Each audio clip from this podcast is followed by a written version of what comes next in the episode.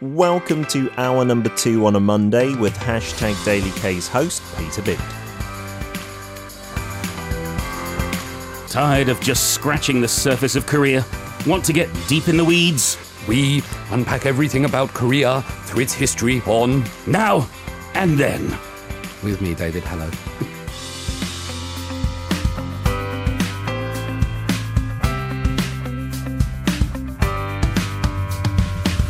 Forget what you think you know or even think you don't know because we have the most wonderful person to come into the studio every single Monday.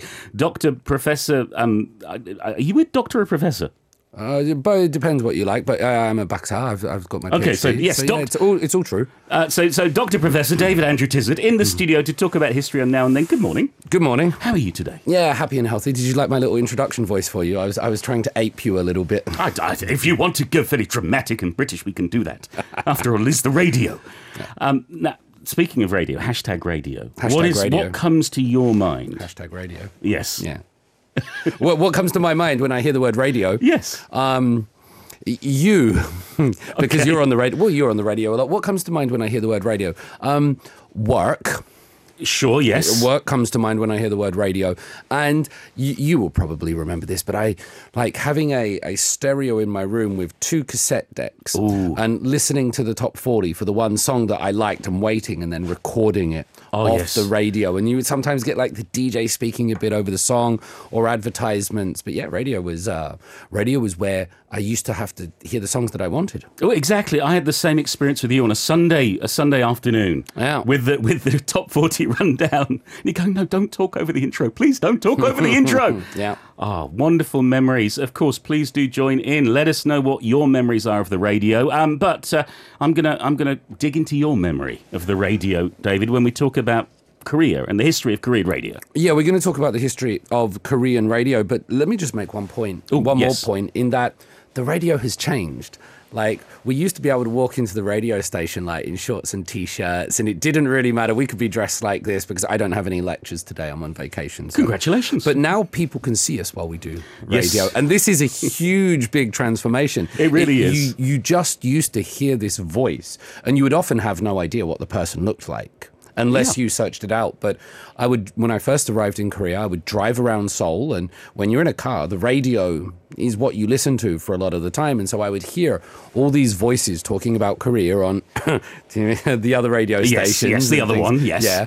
And but I would have no idea what these people look like. And I think it's it's changed so dramatically. Like you have these people on YouTube and it, how do you feel personally about this change that now we're seen, we're visible, we're meant to be uh, somebody in like interacted with? Yes, uh, on on one hand, I'm I'm very happy if people enjoy it. If Yeah. they want to watch us on the radio, that's good.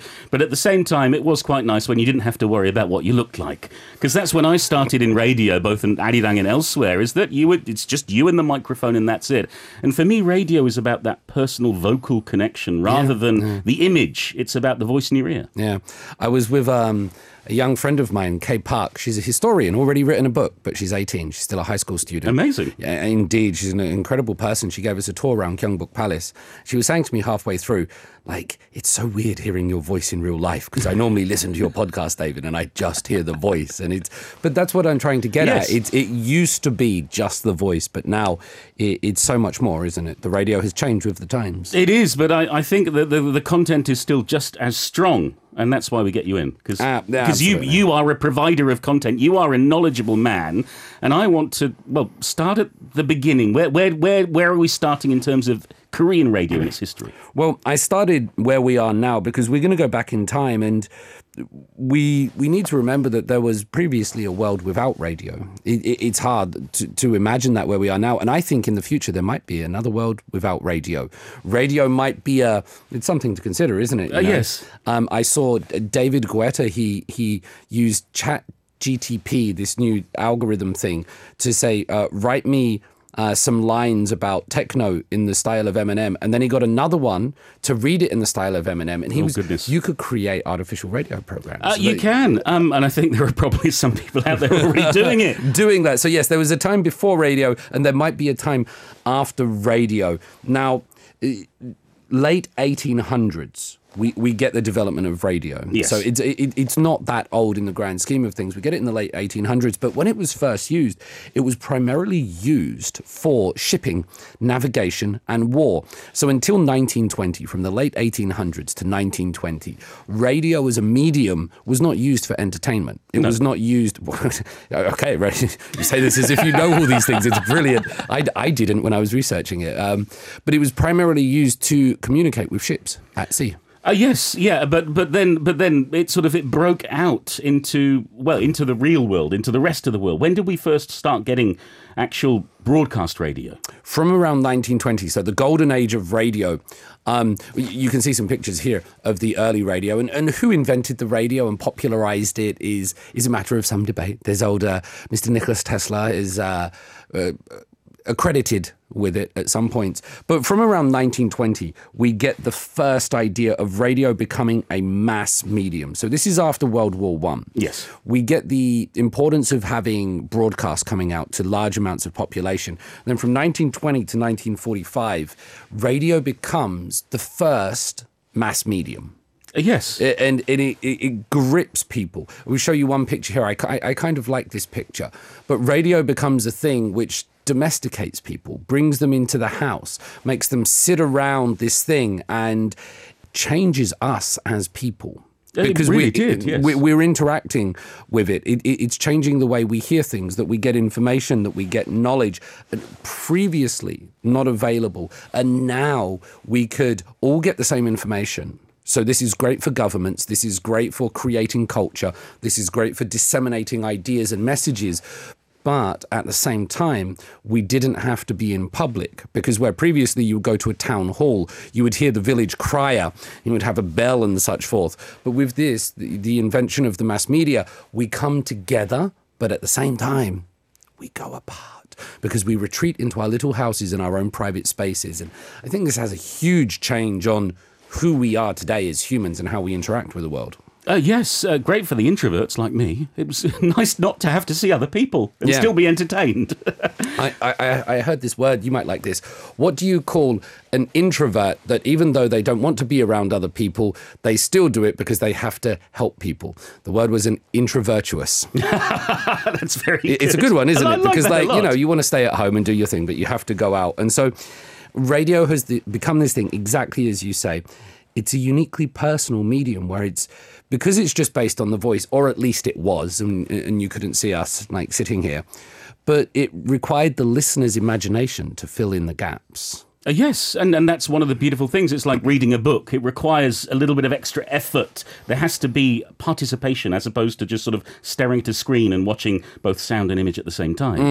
you, you, you get this idea that if you were, for example, to work at McDonald's, you would never eat McDonald's again or something like that. I just said brand name. Sorry. did, it's yes, right. it's okay. It's okay. You know what I mean.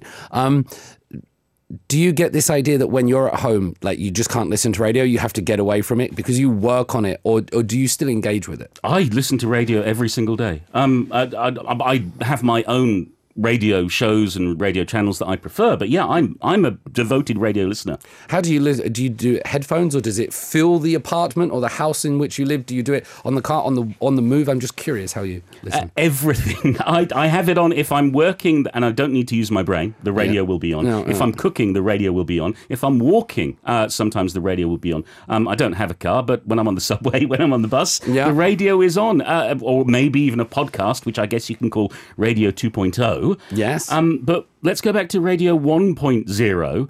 When did it first start in Korea? When was the first actual broadcasting career? What a beautiful segue. Well done. Thank you for bringing me back on track.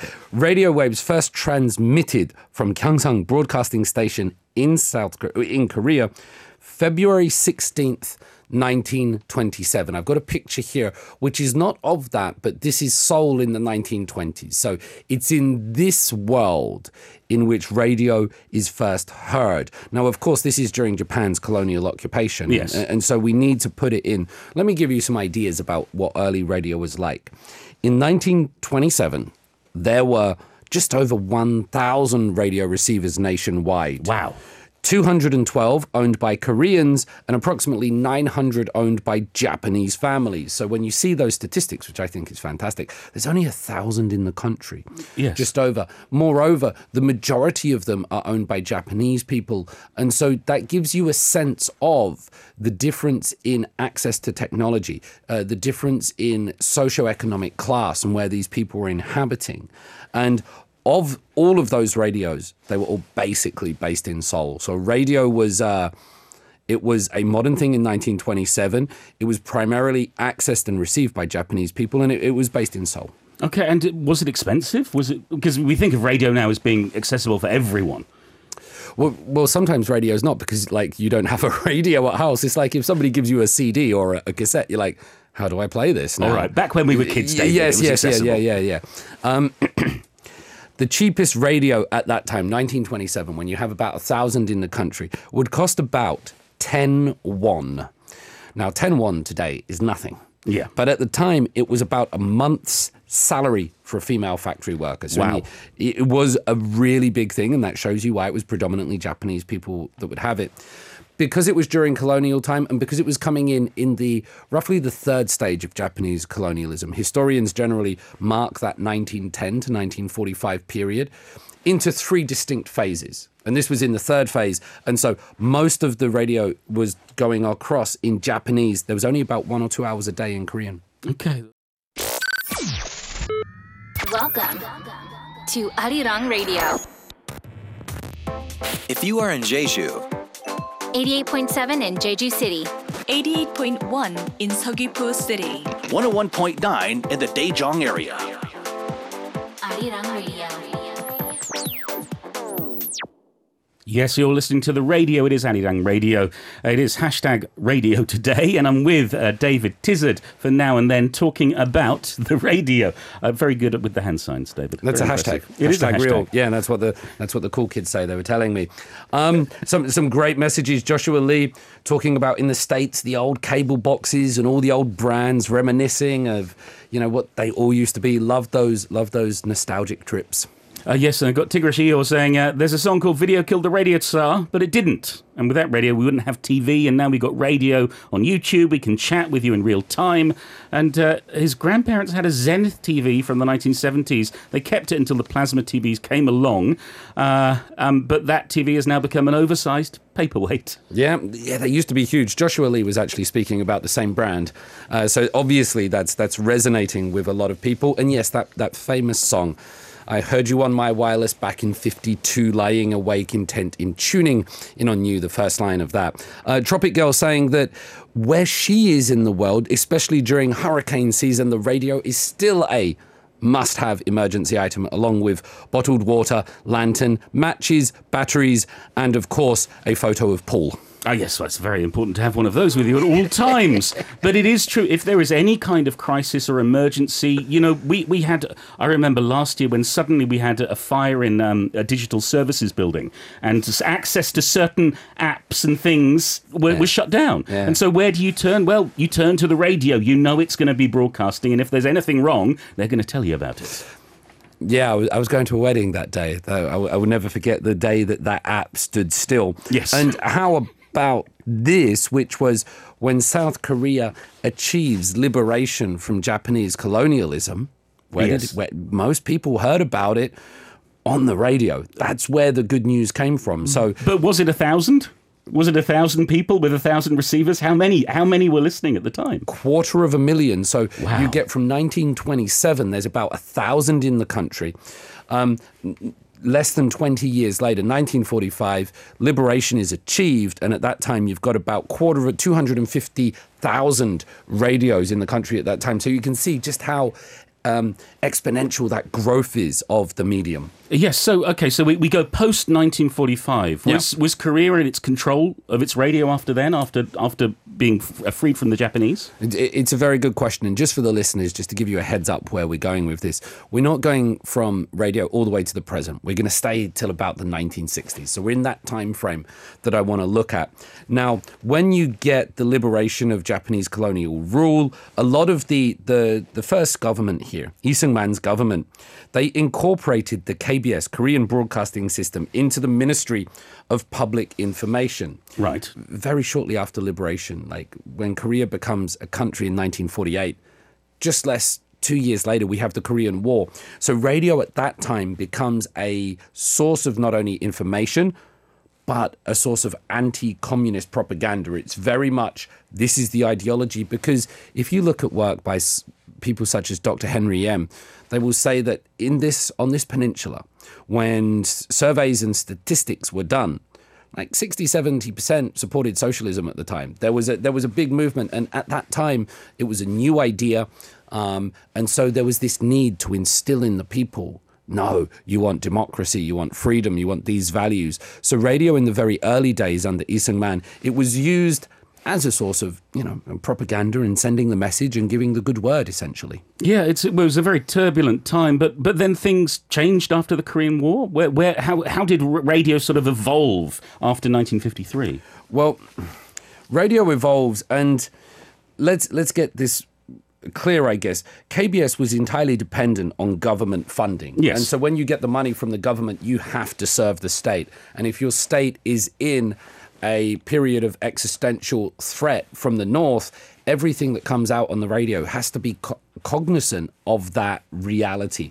So, whereas, for example, we might have grown up in countries that were not colonized and didn't suffer the devastations of those, maybe emerged victorious from a war or such forth, um, then your radio can be very different. Of So course. I, I think we need to keep that in. Yes. The first, I, I know you'll like this one in particular. The first private radio station uh, was established after the war. This was the Christian Broadcasting System in 1954. So you had two big radio things here. One was the public, which was KBS, and then the private one was CBS, the Christian Broadcasting System. Fascinating. Uh, This, is really interesting stuff. But- my question is: so was it only propaganda? Was it only news? Was it only faith-based broadcasting, or was was there was there more to radio than just that?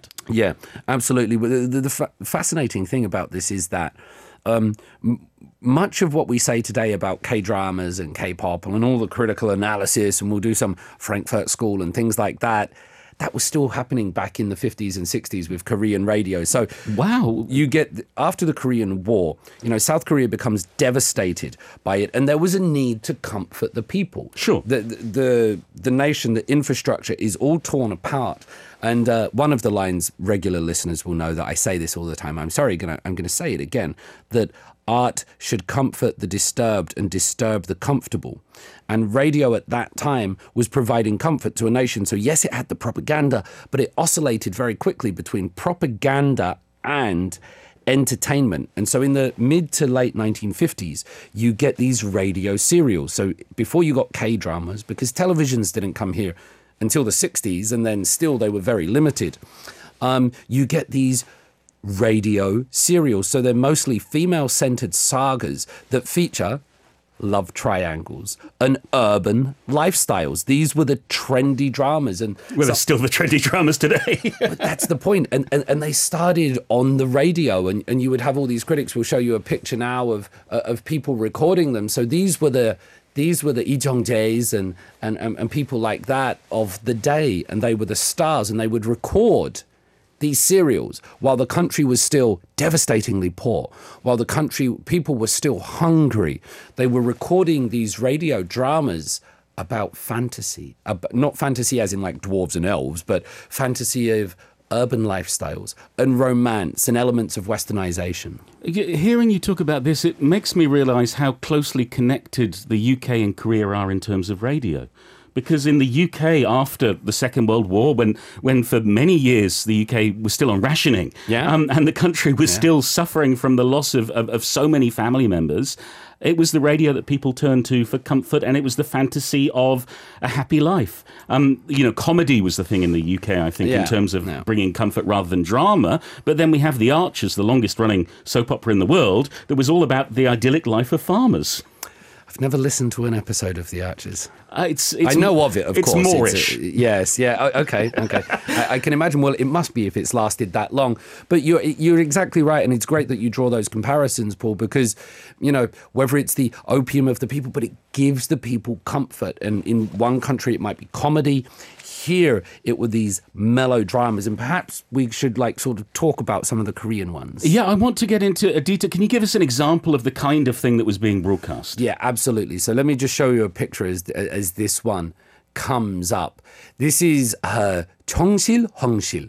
Now this was the big, this was the Squid Game of the time. This Ooh. was the, not the Squid Game in like there was death, but you know what I mean. It was just big. Okay, it was the it was one popular. that it was popular. This is the one. It it, it means the Blue and Red Thread. It was the first original serial drama that was on uh, KBS. It was broadcast every Sunday night for 30 minutes from October 1956 to April 1957. Newspapers at the time were talking about Chongshil Hongshil boom. And so in 30 installments, this serial just gripped the nation. Sunday night became a time that if you didn't, if you didn't, sorry, have a radio, you went to your friend's house to listen to this. Of course, yeah. uh, You know, we have must see television and must see movies and, Yeah. and certainly must hear radio. So, was this a family drama? What was it about? Well, what is a family drama for some people is a little bit different for others. So it was this love triangle, oh. right? So they were doing love triangles even back then. You have a cutting edge career woman.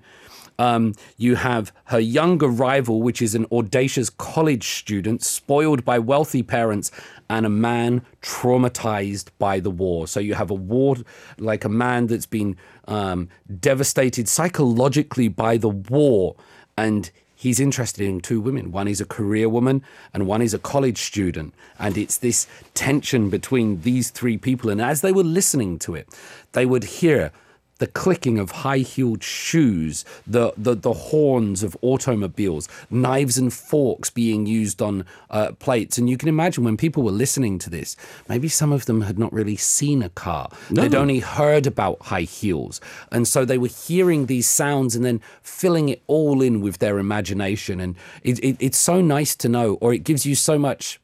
Like understanding of Korea that even back then it was about love triangles. It always is, David. It always is. Download the Arirang Radio app on your device for free. It's Arirang. A R I R A N G Radio. Hartley says, "Well, these days you better have a satellite radio if you want uh, if you want to uh, listen in the outback." And Tigerish is talking about wasn't radio also used by resistance fighters, giving updates to people they hope to liberate, or is that just fanciful media? Oui, oui, oui, c'est ça. Yes, that's true. Yeah, radio has an, a pirate radio. This is Radio Clash using radio as a source of, you know, uh, to disseminate, um, you know, subculture information, which is a, a, beautiful thing. Benny giving us some great information about the Philippines and saying that um, when the Japanese occupation ended there, that's when the they, they started hearing the radio there in Philippines. Siska, when Indonesia announced our Independence Day, it was aired on the radio first. It really is that these these astonishing moments in history that, that were captured on the radio, and, and, and people ask, well, where were you when this happened, or where were you when this? I was in front of the radio. Where do you think I was? Teto saying the same thing about Indonesia, by the way. And in the future, it will probably happen on TikTok. Oh dear. Oh, sorry, TokTik. Oh dear. Second brand. Which- yeah, yeah. Moving on to brands of uh, cereals, we're talking about how this the blue and red thread uh, blew up, became this Yeah. huge hit. What came after it?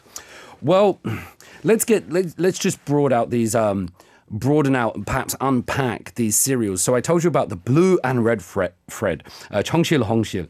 Now these daily serials they became really popular and it's what everybody was listening to. They were aired normally between 7 p.m. and 9:30 and they were kind of installations of around 20 minutes. So Okay. this is people would go out to work, they would do their day and coming home after dinner they would listen to these things and it, it, became what everybody was listening to and it, it, tried to emphasize that for some people this would give you an idea about what a daughter-in-law should do what a father-in-law it was trying to create messages and values and conditions of the family because South Korea was uh, an, agra- an agrarian culture for 500 years under the Joseon dynasty with all of these elements of Neo Confucianism. Modernity came, but not through South Korea's own accord, and it was now here trying to modernize, trying to become urban. And it needed to tell people, well, how do you do it? What does an urban lifestyle look like? Women are now no longer subjugated to men. They have their own position. They were given the right to, to vote in 1948. Slavery was now gone. So, how do you treat people in society? The radio became a way of telling these people. And in the early days, of course, Paul, uh, literacy was very, very low in Korea. Not many people could read. Compare that to today. That's why, you know, you have that stamp when you vote. Yes. That's because people couldn't read. It was like we stamped the second one. And so radio became this way of like really getting across to people this is how you should act in society. It was like a, a, a, church without the fire and brimstone. Uh, yeah, and also because Korea in the in the fifties and sixties, the the change was so rapid as well. This Yeah. is compared to any other country in terms of how Korea suddenly blossomed and bloomed, but also experienced all sorts of hardships. Okay, so back to these dramas. Um, now, uh, were they were they all melodramatic? Were they, or, or, or did, did we ever have a happy ending? They, they were Because nowadays, K dramas, a lot of them, you know, you get to episode 16 and you go, oh, oh no, it's all gone wrong. Yeah, I mean, sometimes it's not episode 16. I watched like 30 minutes of The Glory and I was like, nah, I don't want to watch this. This is just selling trauma. Oh, and- trust me, it gets it gets worse. I've watched all of it so far. and abuse. And so, no, that wasn't for me. Um, but we do have this idea of the, the high teen romance, the K drama today, the beautiful actresses, and it all culminating in a peck on the lips, you know, in episode Yes. 16 or 12. And that's what it was like. I like this picture. I'll show you one more. Um, it was hard to find pictures, but the, the radio serials that were being played at the time all had happy endings. Oh, that's- well, that's and nice. so th- they kind of showed you this male and female character character development and giving people a sense of relief and letting people sort of come to terms with the discomfort they're experiencing in their own lives but seeing hearing sorry role models, hearing examples that they could try to emulate. And we talk about, for example, we were off air, like the influence of artists and idols and entertainers today Yes. and what effect they have on the fans.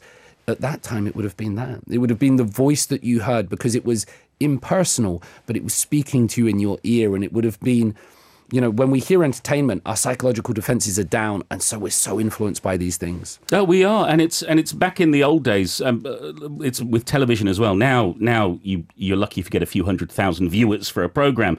But back when we were kids, for example, on TV, if it was a popular show, it would be half the country watching. Uh, and it's the same with radio. It's that it's the half the country tuning in.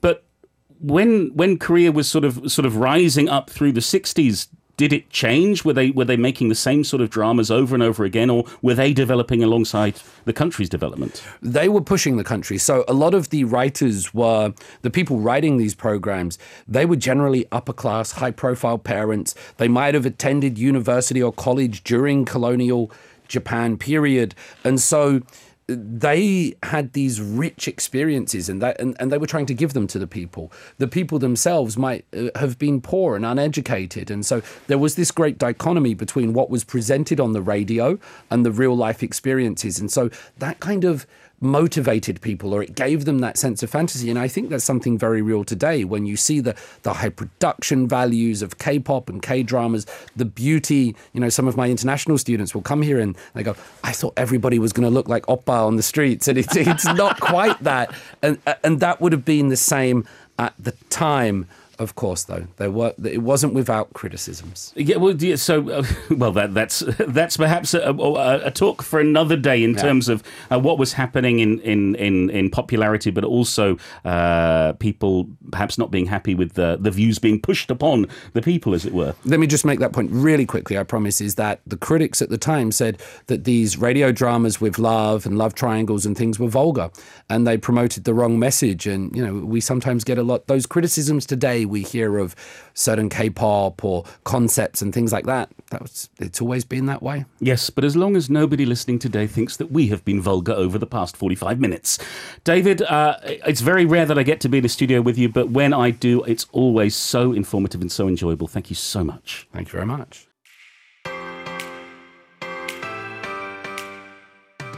You can listen to Monday's segment Now and Then with David Tizard every Monday from 10am KST on hashtag Daily K.